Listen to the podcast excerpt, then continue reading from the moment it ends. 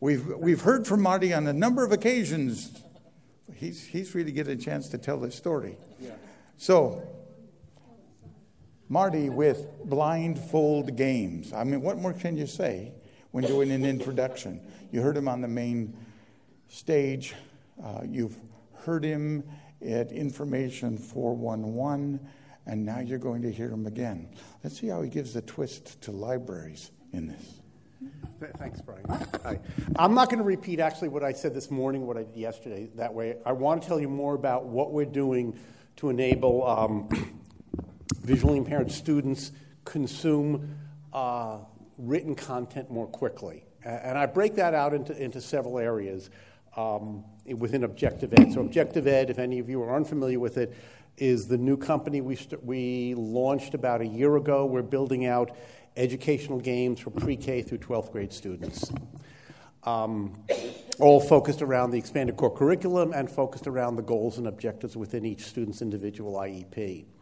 So the first invention we, or innovation we did was, as I mentioned this morning, we take a sheet of Braille and we put it on an iPad, and through a couple of tricks, we know what, the iPad knows what's on that sheet of Braille, and that enables us to build out both teaching tools and and create gamification games based on education to cause a student to uh, improve their Braille literacy. And this is really focused around kids who are not old enough to be trusted with a Braille display. So that would make it basically go from pre-K up to about third grade from what most schools tell me. And there you could have um, sheets of uh, just the alphabet if you're playing Hangman, or the alphabet set out in the, in, instead of A to Z set out in a QWERTY keyboard, so that way they're learning, they're reinforcing the Braille at the same time they're, they're learning the QWERTY keyboard layout. This could be word lists, either C V C consonant and vowel consonant words, or uh, sight words, or it could be stories that start including some of the contractions uh, that students have to learn, and all this would be gamified, so that way as a student learns, Um, not only are they motivated to learn, to learn on their own, but it's a, it's a lot of fun, and they can do things at home. They don't always need their T V I around. They don't always need a parent around to basically play and improve their skills. So, and then everything with Braille sheets and everything in the Objective Ed system, teachers can create their own lesson content and share it with other teachers, so thereby it, it really employing the power of the thousands of these teachers. Now, when we started looking at Um, what to do for older kids, I was at a conversation with uh, Kirk Adams and, and somebody from Microsoft, and we started just bouncing ideas at C S U N around of what can we do um, for, to help kids who are starting to use Braille displays, and what can we do to help increase their, their reading speed. And we thought by using speech recognition, we could tell whether or not a child, uh, say a fourth grade kid or a seventh grade kid, whether a child who's using a Braille display is reading from that Braille display properly. And what normally happens, I don't know if this happened with, with uh, the people in this room, but when I was talking to Kirk and talking to a number of other people, when they were learning to use a Braille display, they would read out loud, and the teacher would verify that what they're reading is really what was there. And we thought, wait a second, can't we use something like Siri or other types of speech recognition to do that same type of verification? So we started prototyping the whole system where we would send a line of uh, a sentence to the Braille display. You read what that sentence says, that we capture your words, we convert that back into text, and we compare that to the original text we sent to the Braille display. If it's identical, then we know the student read it properly. If it's wrong, we know what word or words they got wrong, and then when we send them the next sentence and the sentence after that, we know what to concentrate on and how to correct them. And the goal is not to replace teachers in being um, in, in the teachers of, of uh, teaching Braille, but to really to augment it, to let the student practice when the teacher isn't necessarily around, which would give, which would kill, bring the student up to Um, co- competence in Braille literacy more, more quickly. I would also increase the student's reading speed, because we can, again, adjust the reading speed and be able to report back to the teacher that the student is reading more and more, and they're reading more and more, not just because the story is interesting. I look at my daughter, who is not visually impaired. She only reads reluctantly.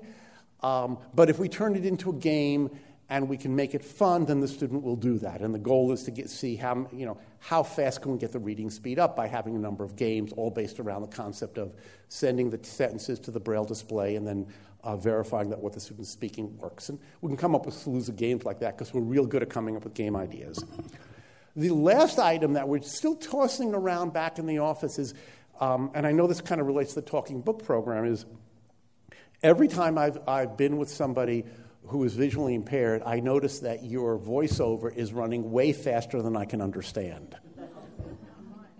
And I thought, well, how do people get to that point? And the way you've gotten to that point is you've been using voiceover so long that over time you've gotten it to run faster and faster and faster, so you can basically consume content at a much higher speed than a sighted person can consume it, if we're listening. And I thought, actually, uh, my business partner, Bob, thought about this idea, because he tends to listen to audiobooks, and he's sighted. He listens to audiobooks way more than I do. I, I tend to read. He likes to listen primarily in his car. Um, And he thought, wouldn't it be cool if we could create a game where we teach people how to consume audio content more quickly? Okay. So you would start off with, say, a kid who is in, in pre-K. And mind you, we're not just looking at kids, we're looking at adults too. And we're not just looking at using this and having this apply to people who are visually impaired, but people who have dyslexia or other issues. This can solve a variety of different problems. People with learning difficulties as well. So we think, we, you know, maybe the youngest kid would be at like seventy percent of normal speed. And then the game would cause would cause the kid to want to play, to get to, to consume it faster. So eventually go from seventy percent to eighty percent, all the way up to normal speed. And then by, by constantly playing this game and getting faster and faster, soon you're up to the same type of speed that most of the people here in the audience are at. You're probably at two hundred percent, twice normal speed.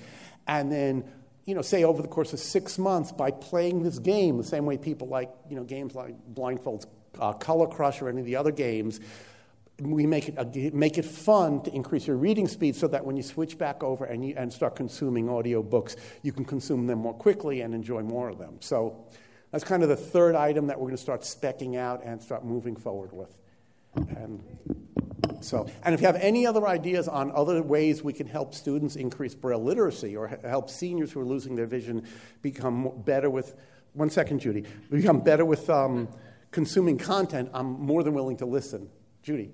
I really like your educational stuff. Of course, it's all very cool, and I totally support kids learning Braille. But have you, I, I'll, let me, do you want a mic? Do you want me to have a mic? Yeah, I'll, let me hand you the mic, Judy. Okay. We're recording, you see. Here you go. Oh, no, sorry. And we want your girls. Oh, you're recording. Oh, maybe I'm... Wait a second. Let me see if it's on. It's not. I think it, I shut it off a while back. Let me try it. Yeah, yeah, sure.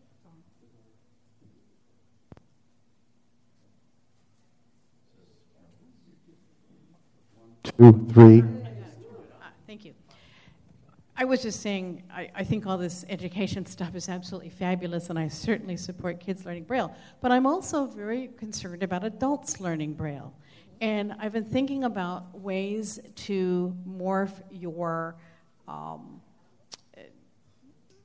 tablet card, Braille card thing. What do you, what do you call it? Uh, that's going to be called Braille A I Tutor. Uh, the yeah. Bra- there's Braille Sheets. Which Braille Sheets. Braille, Braille Sheets. sheets yeah. I, it, ways to morph that into something that adults could learn to use, to read Braille. Mm-hmm.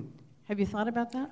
Um, honestly, no, because we're so busy trying to figure out kids. Right. But we're certainly open to things. But right I now, I mean, the, the challenge for adults is going to be they're not going to have a T V I sitting around to emboss the cards for them.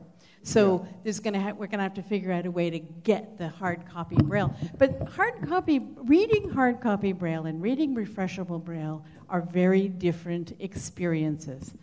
And I I can't imagine what it would be like to learn to read Braille with a refreshable Braille display. I think I think it's probably easier to start with hard copy. Well, one thing, before I, I get, let me get your question in a minute, but I want to talk about what Judy said. Let me get the mic so I can give it to somebody else.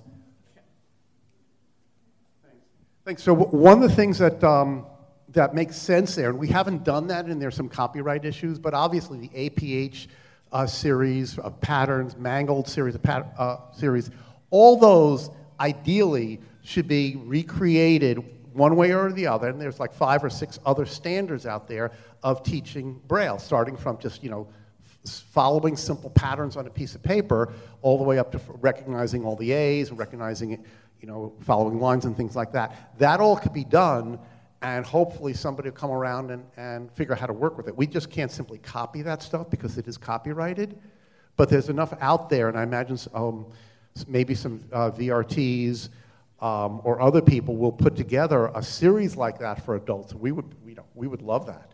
Um, it's kind of not where our expertise is, but being the expertise of people who are Braille teachers for adults. So let me let me pass. Does that make sense, Judy? Okay, let me pass the mic over to you. Here you go.